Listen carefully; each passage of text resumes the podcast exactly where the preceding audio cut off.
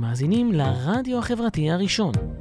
ועכשיו, חיים בדיגיטל, מגישות שלי ונטלי, כאן אצלנו ברדיו החברתי הראשון.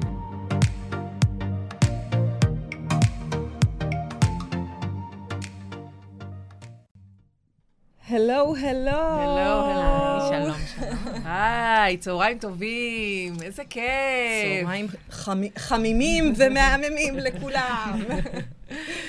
כאן באולפן לפחות אה, קריר קריר ונעים. ונעים לגמרי. אז אה, היי נטלי, היי בר. אה, הבטחנו לכם. שבוע שעבר, אנחנו מאוד מאוד משתדלות לקיים, אבל לפני הכל, תורידו את האפליקציה של הרדיו החברתי הראשון לנייד שלכם. שם תוכלו להאזין לנו 24 שעות, לקבל עדכונים, לצפות בלוח השידורים ובתוכניות חוזרות. התוכנית משודרת live עכשיו בפייסבוק ובאתר הרדיו החברתי. Uh, תעשו לנו לייק לעמוד של הרדיו החברתי וגם לעמוד של uh, חיים בדיגיטל עם שלי ונטלי, ויש לנו גם אינסטוש. Uh, אנחנו כאן כל רביעי באחת, חיים בדיגיטל, על כל מה שמעניין בחיים הדיגיטליים שלנו, מביאות לכם את הזווית הייחודית שלנו כנשים, אימהות, בעלות עסק, יזמיות. אז אם אתן יזמיות, יזמים, אנשי ונשות שיווק, רוצים לספר לנו על קמפיין מיוחד. אימהות שמרגישות שהן עומדות להשתגע, סתם, זה לא קשור. לא דקומנטרי בשביל פיתחתם אפליקציה, אה, תוכנה, אתם מוזמנים לפנות אלינו באמצעות עמוד הפייסבוק של הרדיו החברתי הראשון, או בעמוד הפייסבוק של חיים בדיגיטל, והיום מתארחת אצלנו בתוכנית בר אומנסקי. אז אה, רק אה, ככה, לפני ש... אה, נתחיל אה, לחקור אותה, שתי בערב. אז נספר לכם שבר היא יועצת עסקית ומרצה לפיתוח קהילות דיגיטליות ומהלכי storytelling קשובים. יפה. עבור ארגונים, אה, עסקים וסטארט-אפים. גיליתי שניהלת את אה, קהילת המחנכים של אה, גוגל ישראל, וואו, שאפו. וואו. נכון, כן. ואת שאפו. קהילת החדשנות של אה, רשת אורט ישראל. ובכלל, מי שלא יודע, בר כבר מגיל 14 אה, וואו. מתעסקת בעולם התקשורת והדיגיטל. לא שזה. היה לפני שנה כן, בעצם. אני חיכיתי מתי זה יעלה, יש תמיד את הבדיחות הקבועות שלה, והיום עברו חמש שנים אז. מני מתלונן שגם הוא כבר משתגע. מני, אנחנו מבינות ללבך, כל כך מבינות ללבך. אמ, אז אה, אני חייבת אה, זה, כי באמת בהודות באתר שלך כתוב שהיית אורחת קבועה בתוכנית עושים סדר עם בן כספית. אה, כן, בן היה... ופוליטיקה? וואו. כאילו, מת- אה, מתי? זה קרה בגיל 12, כאילו? הכל התחיל מזה שהייתי בערך ב-30 חוגים מהיום שנולדתי, ועזבתי כל אחד ואחד מהם אחרי שלוש פעמים, וההורים שלי אמרו, תקשיבי, מה קורה? לא, ריקוד ב... לא ריקודי בטן, לא חיימר, לא, לא יצירה. ופשוט גרתי בעמק יזרעאל, ושם אף אחד לא סיפר שכתיבה. זה גם טאלנט. משהו. אולי אני- זה את- טאלנט. את מה זה מעודדת אותי עכשיו? כי עמליה הקטנה שלי, היא בת שבע וחצי, היא לא מוכנה לשמוע מחוגים. אז תקשיבי, לא זה אומר מוכנה. שיש לה איזה talent בפנים שהיא צריכה לפתח אותו. אנחנו יודעים, קוראים ואז לה... פשוט התחלתי... קוראים לה עמליה איזודורה סבר. אם זה לא שם לאוסקר, לגמרי. אז אני לא יודעת מה זה שם. אז זהו, אז התחלתי, אז ראיתי שיש job opening לעיתונאית צעירה טוראית עם טור אישי. פשוט שלחתי כתבת דוגמה. ואחרי שבוע ישבתי שם בראיון עבודה, כאילו אני business woman, היה לי ברור מי אני, מה יש לי להביא, וזהו, והשאר היה היסטוריה. מדהים. כתבתי ארבע שנים. מדהים, זה רק.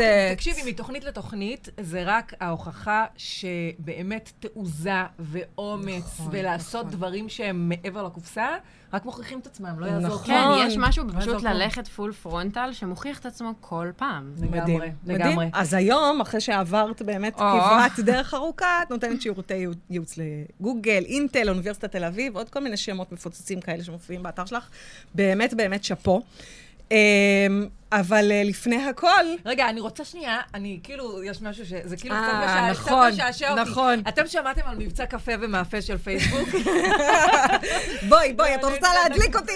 אני חייבת להגיד את זה, ידעתי שזה ידליק אותך. דרך אגב, יש לך פה שותפה ממש ממש טובה טובה? להידרקויות כן. זה. אנחנו ניהלנו שיחה קצרה לפני כן. נצלה אותם על הגריל היום. אני פה על התקן המאוזנת, או יותר נכון, הפחדנית. אבל צוקי שומע. בדיוק, צוקי שומע. צוקי שומע, כן. אני אמרתי לה, יום אחד היא תתעורר בלי זהות. זה מה דרך שיקרה. אגב, זה לחלוטין. לקחתי את זה בחשבון. זה מה שיקרה. לא אכפת אבל, לי. אה, אבל אני, וואלה, אני שומרת על עצמי, אני צוקי, I love you. זה מתועד, זה מתועד, היא בצד שלך. לגמרי. אז אה, מה שקורה זה שפייסבוק בעצם אה, יוצאים במבצע קפה ומאפה. סתם, זה... זה בלי המאפה. זה, זה בלי המאפה, זה פייסבוק, זה קפה ובדיקת פרטיות, אוקיי?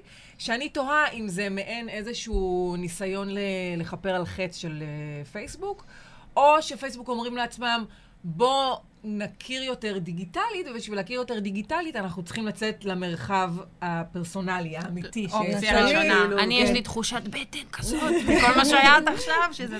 שאולי יכול כן, להיות כן. שזה קשור... נטלי, כן. נורא תמימה פשוט, זה. לא, זה מסר- היא מסרבת. לא, ש- תמימות זה אני. שתבינו שהאבסורד הוא שניצלתי את פייסבוק כבמה כדי לדווח מהמשפט בקפיטול היל של קיימברידג' אנליטיקה, שזה היה בכלל היקום קורס לתוך עצמו. אני מדווחת על זה שצוקי הוא קצת שקרן בפלטפורמה של לא, לא, צוקי. איך לא חשפו כן. אותך? איך? לא ברור. אז זהו, אז ברור. אפרופו, אתמול, סיפרתי לנטלי, אה, אני אה, ראיתי את הפרק, אה, אחד הפרקים, אני לא יודעת איזה. אני לא שולטת בשלט של הטלוויזיה בבית.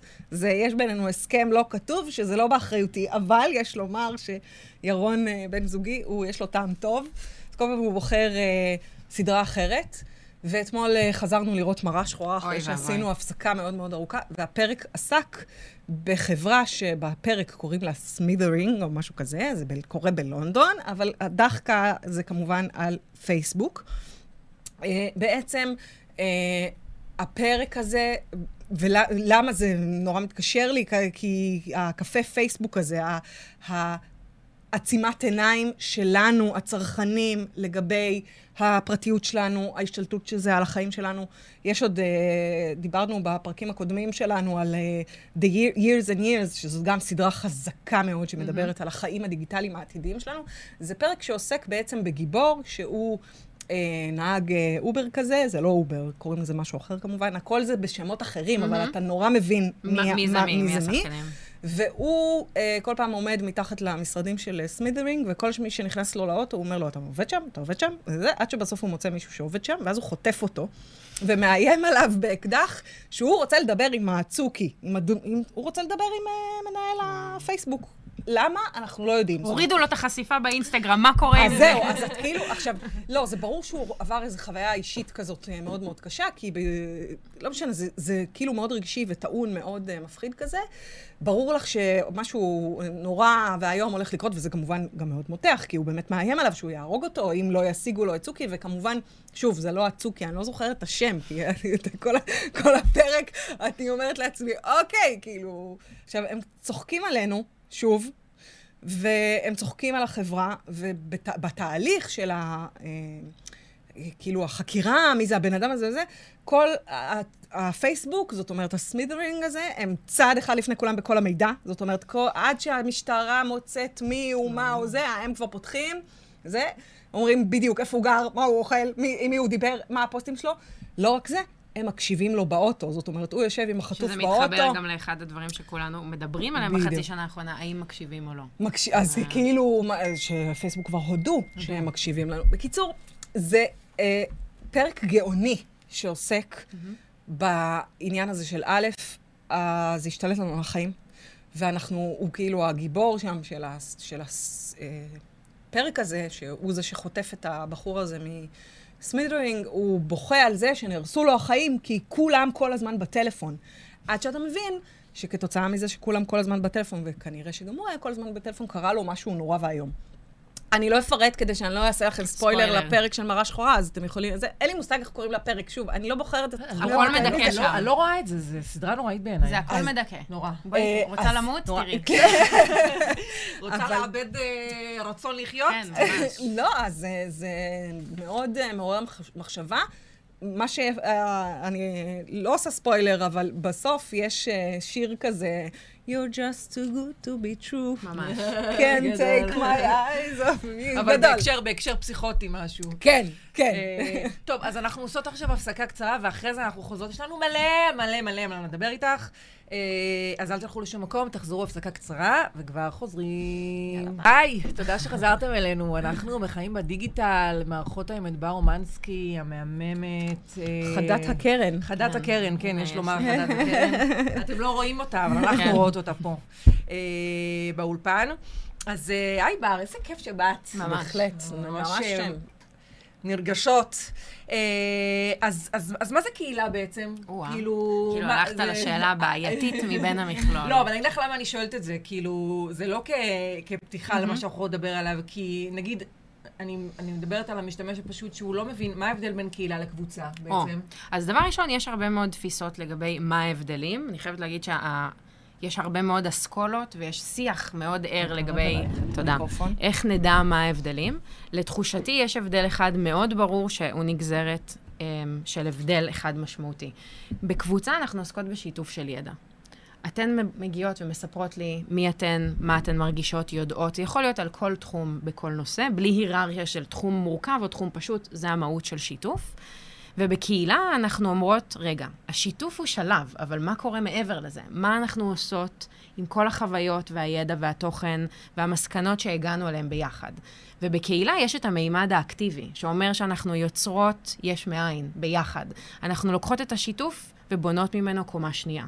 והקומה השנייה הזאת היא השפעה ויצירה ממשית. פרופסור דן אריאלי מדבר על העובדה שברגע שאדם לוקח אקט פיזי, אפילו אם זה לצייר ביחד ציור בצבעי ידיים, הוא מרגיש מחובר יותר לאנשים שיצרו יחד איתו. וההבנה שלי היא שבקבוצות יש מערכת יחסים שהיא מאוד ספציפית, היא נהדרת, אבל היא הרבה פחות מעמיקה, והיא הרבה פחות demanding, דורשנית ו- ותובענית גם. כי כשאני נמצאת בתוך קהילה, אני לא רק רוצה לקחת חלק, אני גם רוצה לקבל, ואני מבינה את החשיבות של הדדיות. ואני לא בטוחה שבקבוצות תמיד יש הדדיות שהיא ככה פורצת בין כל השכבות ב- בתוך הקבוצה. וזה אומר שקהילות צריכות הרבה יותר כדי להחזיק מעמד, והחברים והחברות בהם צריכים להבין את ה-what's in it for me. כלומר, אני חייב לייצר ערך בשביל... אה, ממשי, וגם, אני אגיד, הוא צריך להיות מאוד פשוט. זאת אומרת- הסוגיה הזאת של what's in it for me מתוך קהילה, זה מרגיש כאילו לא מדברים על זה, כי קהילות אמורות להיות אלטרואיסטיות, כי גדלנו כאן על קהילות שהן ההתיישבות הציונית, כדוגמה, שהשאלה של מה אני מקבל מהקהילה היא כמעט מכה על היד. אוי ואבוי, אתה בשירות כן, ה- למען היחד. העם, כן. אבל היום, בקהילות דיגיטליות, חייבת להישאל השאלה, בשביל מה עבורי? מה אני מקבלת ועל מה אני יכולה להשפיע? אז זה- לא רק צד אחד, זה הרבה יותר הדדי, אבל זה גם המשכי. זאת אומרת, יש פה הצהרה שאני רוצה להיות מחוברת למטרה, ליוזמה ולתחום הזה, בתוך מערכת יחסים, שיכולה, דרך אגב, גם לגלוש פנים על פנים. בארץ, כן. קהילות דיגיטליות נפגשות הרבה נפגשות. מאוד פעמים פנים נכון, על פנים. מחוץ לזה, עוד נדבר על. אה, מיטאפים, אבל אה, כשאנחנו אומרים קהילות, אז אה, באופן אוטומטי אנחנו חושבים על פייסבוק. נכון, ועל קהילות כפלטפורמה. דיגיטליות, אבל אנחנו בכלל אה, התכנסנו היום כדי לדבר על קהילות בארגונים. אז בואי רגע ננסה להבין, למה בכלל ארגון צריך קהילה? הרי אני באה למקום העבודה, אני כבר בתוך קהילה. זאת אומרת, נכון. אני כבר חלק מהארגון. אה, בין אם אני like it or not, נכון. אוקיי? ו- ואז אני אומרת, ועכשיו אבל יש איזה, מין איזה גל כזה, קצת בעקבות הפייסבוק של... אה, בואו נהיה מגניבים, אה, אם יורשה להיות אה, סרקסטית ו... אני זה. חושבת שזה באמת אה, אה, ובואו נ- בואו טרנד. נק- בואו נקים קהילה בארגון. כן. אז למה אנחנו צריכים אה, קהילות בארגון? אז דבר ראשון, כשבאים אליי ושואלים אותי, האם הארגון שלי צריך קהילה? אני אומרת, לא. להתראות, היה נעים להכיר. למה? ואז אומרים, מה זאת אומרת? אבל אני רוצה, ואני אומרת להם, אין לכם מושג מה זה מצריך. ככה מייצרים ביקוש. עכשיו, עזבי ביקוש, ככה מייצרים לקוחות שהם רצים איתי את המרתון. כי להקים קהילה ארגונית זה קודם כל מרתון. למה? כי הסיבה שקהילו, שארגונים היום צריכים קהילות, נובעת קודם כל מהקונספט של היררכיה. היום אנחנו רואים מודלים של היררכיה שנשברים, והם הופכים להיות פחות ופחות רלוונטיים. ארגונים, אפרופו אני נכנסת לארגון אני בקהילה, זה קצת קהילה כפויה. נכון. כאילו, מה אני אעשה? כן, אני לא נכון. אהיה שותפה מש- בארגון? משאבי אנוש, או מי שלא יהיה... המקום הכפוי הזה הוא מקום בעייתי בשוק קריירה חדש, כי אנחנו רוצים שאנשים יחוו דברים כשהם עובדים אצלנו, ולא רק יעשו את אה, אה, הספק העבודה שלהם, כדי שהם יוכלו להישאר. ומעבר לזה, כדי למתג את הארגון שלנו, כארגון שמפתח עובדים, מקדם חדשנות, כל ארגון עם הנישה שלו. קהילה היא זה המנוע... חלק ממיתוג מעסיק בכלל. זה חלק ממיתוג מעסיק, אבל מעבר לזה, קהילה בעיניי היא המנוע לייצר הדדיות. זאת אומרת, בתוך ארגון יש הדדיות מאוד מוגבלת. בואו לא נשלה את נכון, עצמנו. נכון. עם כל הפלאף הזה, בארגון יש מידת אימפקט מאוד קטנה של עובדת זוטרה, שמעליה יש היררכיית יש ניהול. אה, היררכיה ו... וקהילה היא איזה סוג של כאילו מסלול חוצה, כביש מהיר לתוך מודלים של השפעה בתוך ארגון. גם, דרך אגב, זה לטובת העובדים, וגם לטובת ההנהלה. יש להם יכולת לזהות טאלנטים שיוצרים תוכן ומאמינים במוצרים, ויש להם יוזמות בהרבה מאוד תחומים טכנולוגיים, מקצועיים, בין אישיים, ובעצם העטיפה של הכל והמודרציה של זה מתאפשרת על ידי המנוע הקהילתי, שעוטף את הכל. אז בעצם מה שאת אומרת זה לא- שלא לכל ארגון מתאימה קהילה. לחלוטין לא. כבר ישבתי אה, מול מנהלות צוותים שאמרו לי שהן רוצות קהילה והם הגיעו עם תוכנית, ואז אמרתי להם, אחלה, את מבינה שאת הקהילה צריכים לנהל יחד איתך עובדים. לא. מה זאת אומרת? זה הארגון שלנו. לנו יש מסרים של דף מעסיק, עברנו מיתוג מעסיק, ואז אמרתי לה, אז המסע לא איתי. מצחיק. כן. אז, אז אה, אפרופו, מורכב. צריכים לנהל את הקהילה יחד איתך עובדים. אה, אנחנו, שוב, השוק רותח עכשיו בהקשר הזה של אה, מנהל קהילה, Buzzwords, זה, זה, זה כאילו המשרה החדשה שנולדה בדיגיטל. כן, נכון. מנהל, לא בכל מחלקת שיווק עכשיו מחפשים גם נכון. מנהל קהילה. שזה טעות, דרך אגב, שזה בעיניי. בדיוק, שעכשיו אני אומרת, רגע, למה זה בכלל בשיווק? למה זה תחת שיווק? כאילו, איך, זה אפילו לא אותם אינטרסים. שיווק הוא push. אני באה לדחוף מסרים top-bottom כדי לקדם אינטרס כלכלי. קהילה אומרת, תשמעו, זה חייב להיות גם סוג של pull.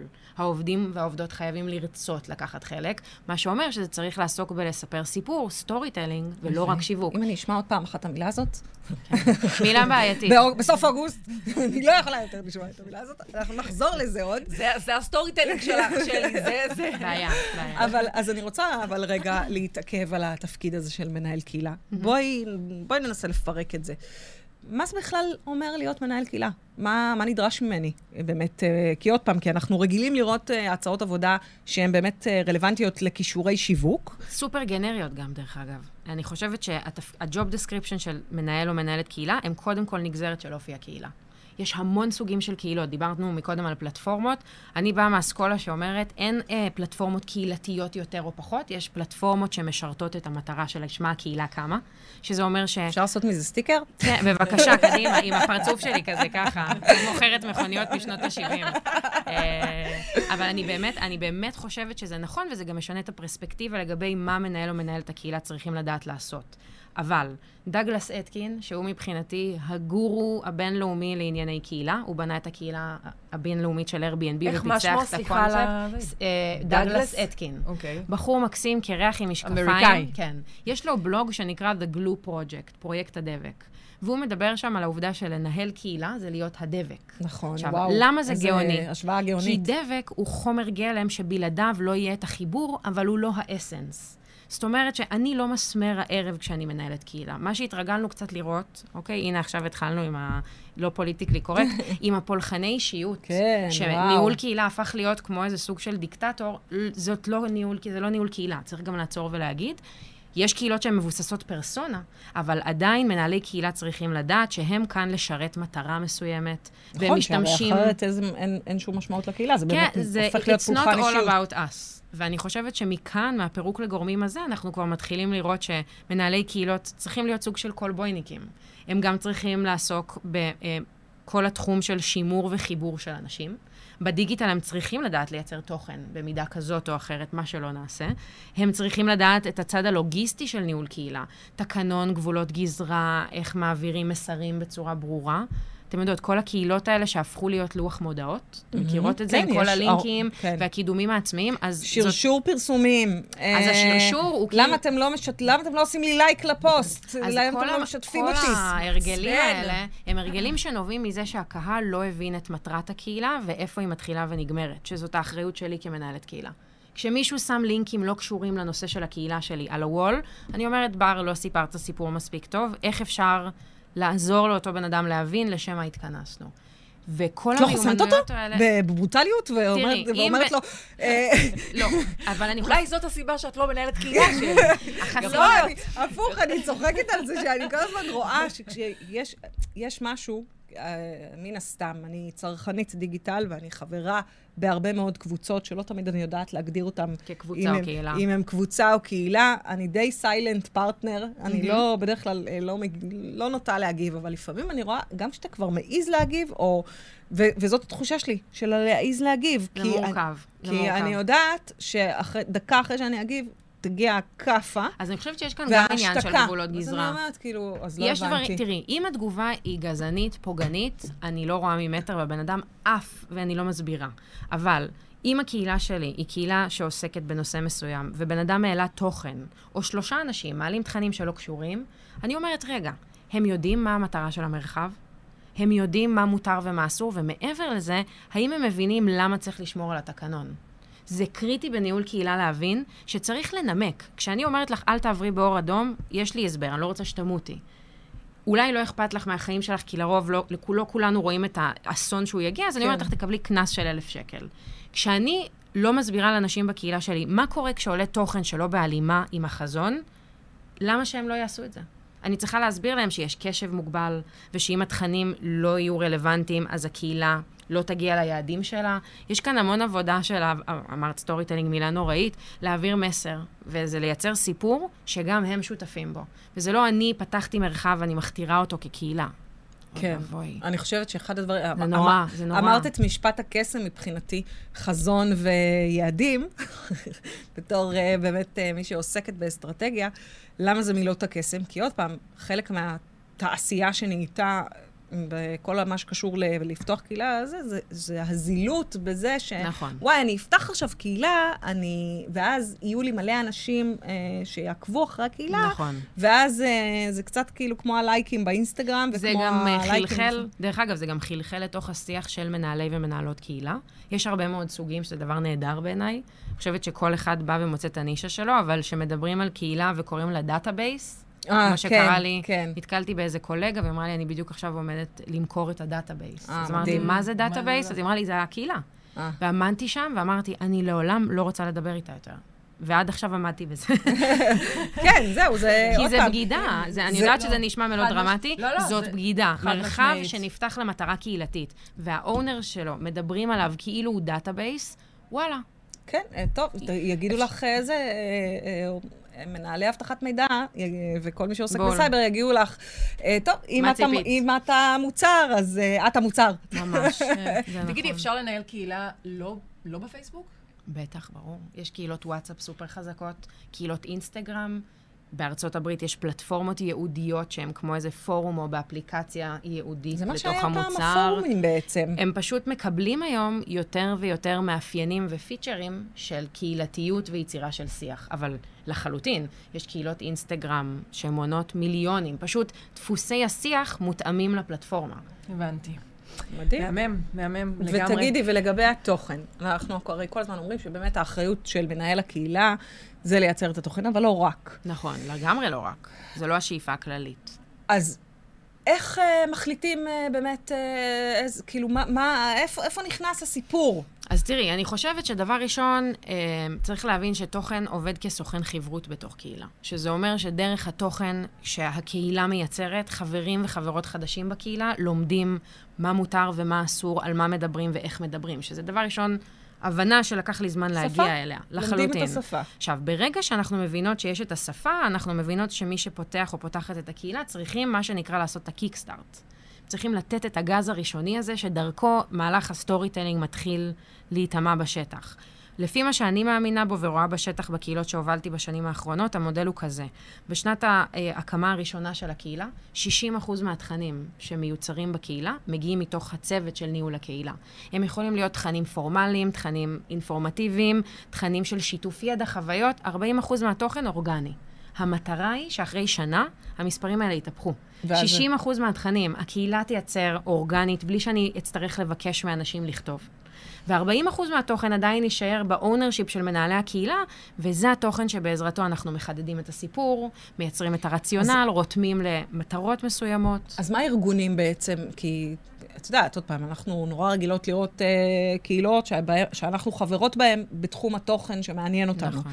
איך uh, הופכים ארגון לקהילה שיש בה תוכן שמעניין אותי. כאילו, אני אומרת, וואי, גם ככה, אני כל היום מתעסקת עם זה בעבודה. בדיוק. עוד, עוד ידחפו לי את התוכן הזה בקהילה. אז תיאום, דבר ראשון, תיאום ציפיות. בואו נתחיל מזה שקהילות פנים-ארגוניות הן קהילות שברובן הן לא קהילות עכשיו של וואו, מסיבה קרחנה.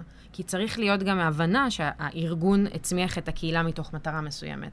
הוא ארגון, הוא לא ארגון אלטרואיסטי, אין לו אג'נדה חברתית, הוא רוצה לייצר לרוב מרחב מקצועי שמאפשר למידה, או מרחב חברתי שמעודד... היוועצות מנ... עמיתים. כן, מנהיגות ויזמות. בסופו של דבר, הארגון צריך קודם כל להסכים עם הקונספט שמי שמייצר את התוכן בקהילה, חייבים להיות גם העובדים בשיתוף פעולה. כן, וואו. יש הבדל גם בין תוכן שהוא מיתוג מעסיק, שאת מספרת על מי הארגון ומה הוא בא לעשות, לבין עובדת ששואלת שאלות מקצועיות, או משתפת case study של פרויקט שהיא הובילה, שהוא אשכרה אפשר ללמוד ממנו, כי אנחנו רוצות ללמוד מאנשים כמונו.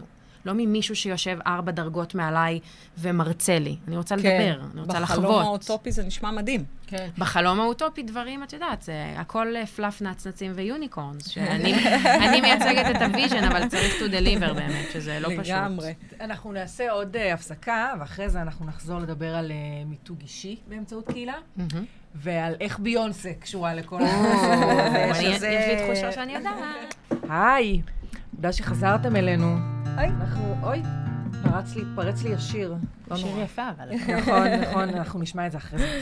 אה, אז אנחנו מארחות היום את בר אומנסקי, שהיא יועצת עסקית ומומחית לפיתוח קהילות בארגונים, ואני אה, רוצה להתייחס לפוסט שהעלית באחת מהקבוצות שאת אה, מנהלת, שאני עוקבת הקהילה. שלי. הקהילה שלך, כי אני לא מנהלת קהילות, אני מייעצת לקהילות, ואני פתחתי קהילה משל עצמי, אחרי הרבה שנים שתהיתי, אפרופו מה שאת מדברת עליו, האם אני צריכה קהילה, ואם כן, איך היא תהיה ממש הקהילה שתמיד רציתי. אז לקח לי המון זמן לעשות אז, משלי. אה, אז את באמת עושה את זה מהמם, אני חייבת להגיד שאת באמת מעלה שם כל מיני סוגיות שהן, וכל מיני דיונים שהם באמת מאוד, אה, אה, אליי באופן אישי. אני אה, מאוד התחברתי לפוסט, אה, אחד האחרונים שהעלית, אה, שהוא דיבר באמת על התופעה הזאת, אה, שהוא דיבר ספציפית על ביונסה, שהיא באמת כאילו, אה, אין, מה. אין מה להגיד עליה, ביונסה היא מלכת הכיתה, היא אחת אה, יש לה בדור- מיתוג אחת- מעסיק מדהים. היא אחת בדור, כאילו. כולם אין, רוצים אה, לעבוד אצלה. לגמרי, לגמרי, ושהיא מתחזקת אה, עמוד אינסטגרם שיש לו 129 מיליון עוקבים, וואו. ויחד עם זאת, היא עוקבת אחרי אף אפס אחד. Uh, היא לא עוקבת אחרי אף אחד, שזה באמת uh, כאילו מייצר פה איזשהו סוג של... Uh, uh, את, כאילו, אתה אומר לעצמך, איך זה שמישהי שיש לה יכולת השפעה כל כך כל כך גדולה על כל כך הרבה אנשים, לא עוקבת אחרי אף אחד, אפילו לא אחרי איזשהו אומן מסוים או יוצר, אחרי מישהו... עמותה, מטרה פוליטית חברתית שהיא מזדהה, כאילו שום מעניין דבר. אותי, דרך לא, אגב, שום ארמון ווינסדור, שיש להם... עוקב. איזה- עוקבים? עוקב. עוקבים. כל בני המלוכה עוקבים אחרי עמותות, ארגונים, אושיות Mm, משפיעות אוקיי, בתחום. החברתי-פוליטי. ו... וזה באמת, זה... זה אז אייל גולן עשה ביונסה כאילו? כן, אייל גולן ממש. עשה ביונסה, גם ציפי רפאלי עשתה ביונסה. כן, אוקיי. אבל באמת, כאילו, זה, אתה אומר לעצמך, יש לה הזדמנות באמת סופר גדולה לעשות משהו מאוד מאוד משמעותי, ויחד, והיא בחרה בחירה שהיא בעיניי גרועה ביותר. אה, וזה באמת, אה, ומעבר לזה, זה יוצר ניתוק. כאילו... זה ממש, זה חוסר... תראו, בסופו של דבר ביונסה היא ביונסה, וזה נבע מתוך איזושהי אסטרטגיה שאני לא ראיתי אותה, אבל עובדתית היא עדיין ביונסה. אבל אם אנחנו רגע מסתכלות עלינו כנשים אמיתיות שהן לא ביונסה והן מחוץ רגע לדיגיטל, זה מייצר בעיניי קודם כל איזה, איזשהו מין חשש בסיסי מהדדיות שאני לא יכולה לחיות איתו בדיגיטל. כי כשמכונת תוכן, כמו ביונסה, אומרת לי, אף אחד לא מספיק מעניין אותי כדי לעקוב אחריו, אפילו לא כדי לעשות כאילו, אני תוהה, אוקיי, איזה מין יוצרת את? אני רוצה לדעת מה מעניין אותה, מי מרגש אותה, אה, מהי העמדה שלה, אפילו משהו שהוא לא אישי כמו בני משפחה, אבל אין לך דעה? היא לא עוקבת אפילו אחרי בעלה. את רק מייצרת תוכן? מה זה אומר על תהליכי יצירת אבל התוכן גם שלך? איזה תוכן היא מייצרת? אני חייבת להתעכב על השאלה הזאת. באמת, בשיא הרצינות אני שואלת, איזה תוכן היא מייצרת מלבד אבל זה לא... הצילומים המדהימים, היא אישה נורא נורא יפה. אבל זה, ומאוד זה, לא, זה, לא, עוצמתית. זה לא עניין, זה לא עניין. תשמעי, את יודעת, את יכולה להחליט שזה לא מתאים לך לצריכה האישית שלך, התוכן שלה, אבל היא, היא, היא כאילו, מה שהיא עושה ברמה המוזיקלית, האומנותית, הפרפורמרית, אין שני לה. לא יעזור כלום.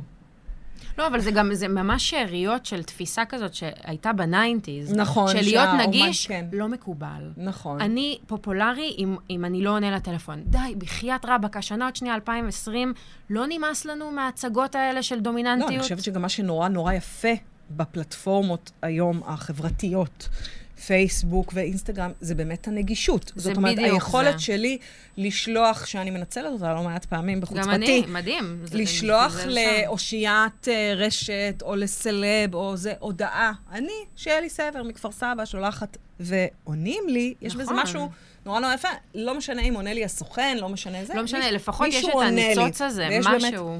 איזה סוג של אה, נגיעה בזוהר. אבל אני חושבת שביונסה, אני דווקא חושבת ש... וזה אולי, לא יודעת, אולי אני אה, מחמיאה לה יתר על המידה, אני חושבת שהיא קצת אומרת, אני פשוט לא משחקת בכללים של הפלטפורמה, יכול להיות. כי זה, הפלטפורמה לא מעניינת אותי. זאת אומרת... וזה בעיה, כי זה מבחינתי, יצירת המעורבות שלי עם תכנים היום, היא, היא ירדה משמעותית, אני אגיד את האמת. אני הסתכלתי על זה ואני תהיתי אפס. אפס זה לא אחד, זה אפס, זה כלום. זאת החלטה של או I don't give a fuck, של וואלה, לא בא לי לצרוך יותר תכנים של אנשים שזה הקונספט שלהם. זה מיתוג אישי. זה עובד לה כי יש לי דעה על זה. אני לא מתחברת למיתוג הזה. אולי יש לא, אני פשוט, אני אנשים אומרת, הנה, אחרים- עכשיו ביומיים האחרונים יש את הדיבור על זה, על זה שה stories באינסטגרם פתאום מקבלים חשיפה לא נורמלית. אני העליתי story על זה שהבת שלי אה, התגייסה, בדרך הביתה, ייי. אה, ופתאום ראיתי אה, 280 אה, views ל stories. מה שלא קרה בחיים, אל תצחקו עליי עכשיו, כנראה שיש אנשים שזה מספר נורא... אה, כן, זה חיים ומוות בידי האלגוריתם. כן. ואז אני אומרת, משחק לי בראש, צוקי. הוא משחק לי בראש, לא טורנדו, צוקי. כי אה, הוא עושה מה שבא לו. אז זה בכלל לא משנה אם אני אשים ה- אה, 20 אשטגים, עכשיו בכלל ראיתי שהדיון הוא על חמישה אשטגים. נכון, זה משתנה.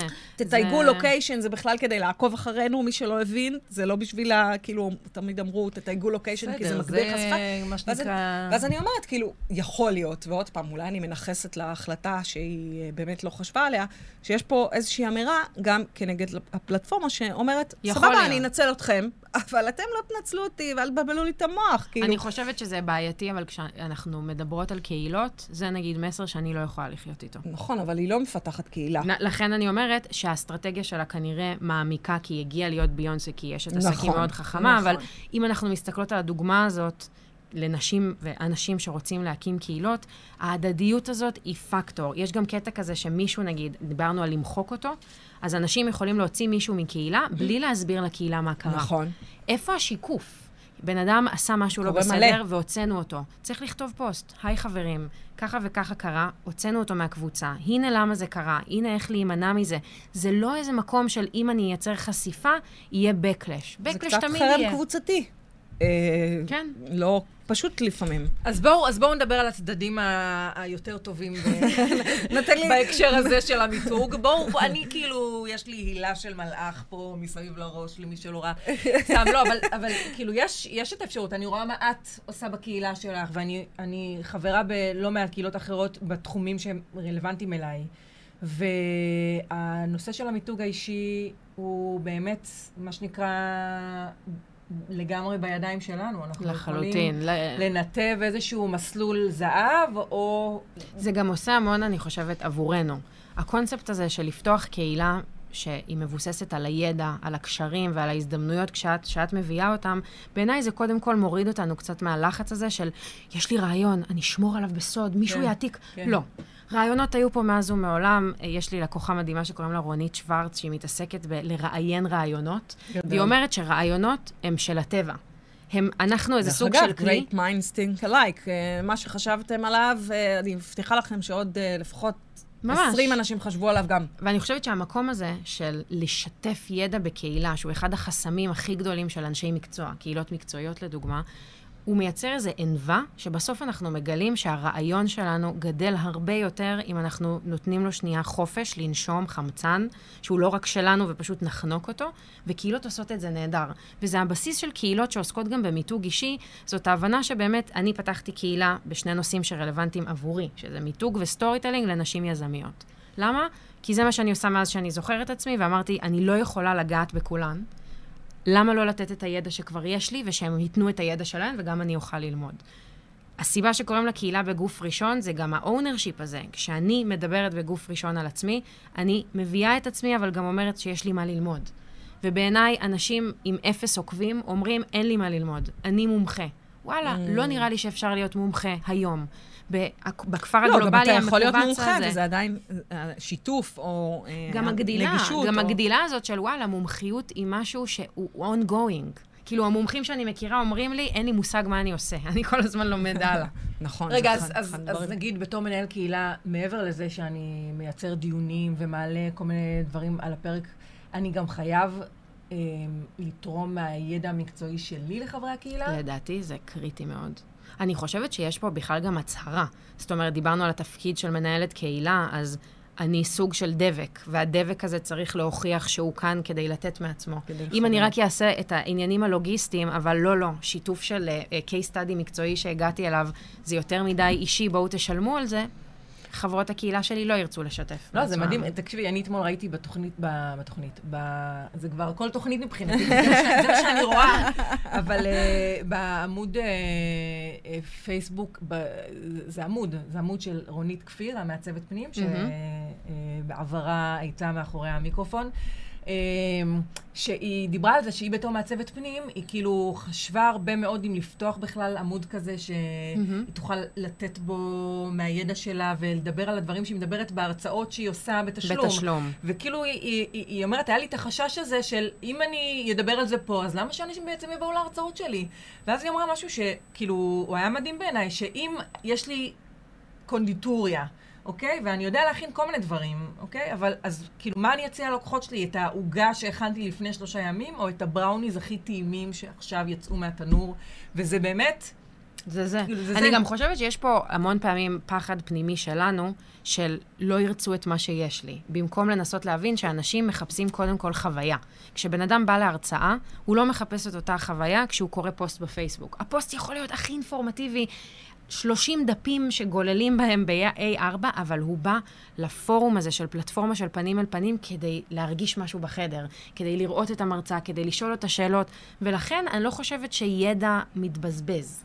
אני יכולה לשתף את הידע שלי בכל מיני פורמטים. להפך, זה רק אה, גדל בדיוק. ומתרחב.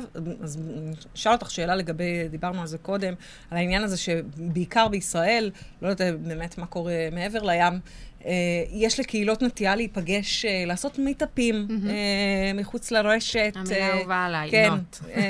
ל- שוב, גם, לקרוא, גם העניין של לקרוא לזה meetup, או אה, בואו ניפגש לקפה, זאת אומרת, עוד פעם, אני חושבת שזה מדהים שנפגשים מחוץ לרשת. אני לגמרי. חושבת זה הישג שאני כן. אה, עדיין אדם שחושב ששום הרצאה באולם או בחדר או בזה לא תחליף אה, תוכנית דיגיטלית אונליין. אה, לא משנה באיזה פלטפורמה, זום או משהו אחר, זאת אומרת, שיעור דיגיטלי, אני מבינה שלשם הולך העולם, אבל אני, קשה לי. אני אוהבת מבינה למה. לראות, אני אוהבת לגעת, זה אני משלים, זה אוהבת בני אדם. להסתכל לאנשים בעיניים, לשמוע אותם, לתת להם את היכולת, להרגיש שאני אה, נגישה, ולא באמת שעכשיו... אה, גם, אני חושבת שיש גם משהו שהוא גם בעיניי, ו- וזה עוד יותר, זה העניין של המאמץ. זאת אומרת, אם התאמצתי, יצאתי להגיע. מהבית, בייביסיטר, חנייה. חניתי, זה וזה, אני באה מפוקסת. ואם לא התאמצתי, זה לא היית צריכה להיות שם. אז זה לא רק שאני לא צריכה להיות שם, זה כבר, אז פתחתי את המחשב, וזה על הדרך עוד פעם, זה לא שוללת לחלוטין... לא, אה, אני חושבת שבאמת יש... לימודים יש- דיגיטליים, אנחנו אבל- מאוד רוצים לצמצם דברים לפעמים, או-או. אבל כן. האמת היא שחוויה נכון. בכלל, להיות שותף בקהילה, לצרוך תוכן היום, ההפך, החוויה צריכה להיות, סליחה על עוד מילת באז, הוליסטית. וההוליסטית הזאת אומר שיש צרכים שאפשר לענות עליהם בחיבור שהוא דיגיטלי, שהחיבור הפיזי בו הוא מוגבל ואני לא צריכה יותר. לבין מקומות שבהם קהילה בוחרת להיפגש פנים אל פנים, ויש נימוק מאחורי הפגישה, והפגישה היא לא, בוא נשב בשורה, נאכל קרואסונים עבשים, נעשה בדיוק. networking, מרצה יעמוד על במה שמגיעה עד לפה, יעמוד כן. ככה 40 דקות, הלכתי הביתה, שילמתי כרטיס חנייה, 200 שקל נכון. לבייביסיטר, אני רוצה למות מבפנים. נחנקנו. שזה אומר שאם הקהילה רוצה לצאת החוצה, האירוע חייב להיות for the community, by the community, שיהיה ברור מה הולך להיות בלוז. לא עמום, אירוע קהילה סקסי, דרינקים, מה קורה? יש הרצאה, יש סדנה, מי מדבר? תקשיבי, אני אני מדברת. ברגע שאמרת קרואסונים, איבדת אותי. כי אנחנו כאילו, מדמיינות את זה כבר. אני שם, אני באה. איפה- איפה המפגש? אז המקומות האלה הם באמת מקומות מאתגרים, וגם ההבנה שלנו שהם לא מחליפים אחד את השני. עבדתי עם המון מובילי קהילות במועצות אה, ועיריות, וזה אנשים שנמצאים בתפקיד 30 שנה. ואחד החששות שלהם היו שכאילו אני באה כמו איזה פאקמן לבלוע את הקהילה המסורתית עם קהילות דיגיטליות. אמרתי להם, לא, זה בכלל לא העניין. ההפך, הקהילה הדיגיטלית היא כמו ארסל כזה, שמחזיק את החברים שלה בתנודה. דרך אגב, בין לבין כל כך שותפה המפגשים. לחוויה הזאת שלך. אנלוגיה מעולה. בכפר סבא, אה, אחת שכונות בכפר סבא, ליוויתי אותם בתהליך של אה, יצירת קהילה שכונתית. זאת אומרת, הנה, שוב- רועי- רועי קורן אה, כתב לנו שהדוגמה הכי טובה לקהילות שנפגשות באופליין, הקבוצות קהילות של מבוגרים. בדיוק, זה אז, אז זה ממש, זה בדיוק, בדיוק נכון. התחושה שלי, זאת אומרת, זו קבוצה של חבר'ה מבוגרים, בני 45 פלוס פלוס, שגרים בשכונה מסוימת בכפר סבא, שהם חברים, הם שכנים, הם, זאת אומרת, הקהילה של פעם. זה היה כל כך חווייתי לי. זה נהדר. ללוות אותם בתהליך, זאת אומרת, בכל הקשיים של כאילו עכשיו אמרת, איך אה, לחבר... מפג- מפגש של אנשים מבוגרים, ישר אמר- ישר היה לי בראש 80 פלוס. כן. לא, היא- יש לה- יש לה בעיה עם גילנות, שתדעי לך. אה, באמת, היא חוטאת? חוטאת לגמרי, בגילנות? לגמרי, זה. מבוגרים, בני 35. יופי, אני- הכי קשישה פה קשישה- בחדר, על מה אתם קשישה מדברים? בת אה, 45, ממש. נצפתה, אה, ישישה. חוצת את הכביש ממש. טוב, אנחנו עושות הפסקה אחרונה, ואחרי זה אנחנו חוזרות לדבר על משברים בקהילה, שזה באמת... וואו. קוטעת את השיר בברוטליות, כי אנחנו כבר... אוטוטו נגמר כן. לנו הזמן. נגמרה- נגמרה- פשוט, נגמרת לנו אה, התוכנית. הזמן אה, אף שנהנים זה לא סתם, אה, לא סתם אמרה. אה, אז דיברנו על אה, ניהול משברים בקהילה, אנחנו בטוחות ש, שזה קורה ושזה זה קורה. משהו שצריך אה, להתמודד איתו. אה, אז, אה, אז, אז איך באמת אפשר להתמודד עם זה על, על הצד הכי טוב? וגם אם את יכולה לתת לנו, את יודעת, דוגמאות כאלה עסיסיות. פיקנטיות, סיפורים פיקנטיות, אמיתיים, נוראים. אני חושבת שהדבר הכי חשוב שצריך להבין על משבר בקהילה, אחד, זה עומד לקרות, זאת שאלה של זמן מתי. זה מוריד עול. יש איזה מין תחושה, זה כמו אני הולכת למות, אני, יש לזה את הצד כזה, oh my God, מה המשמעות שלי, ויש את הצד של, אוקיי, סבבה, זה פשוט הולך לקרות.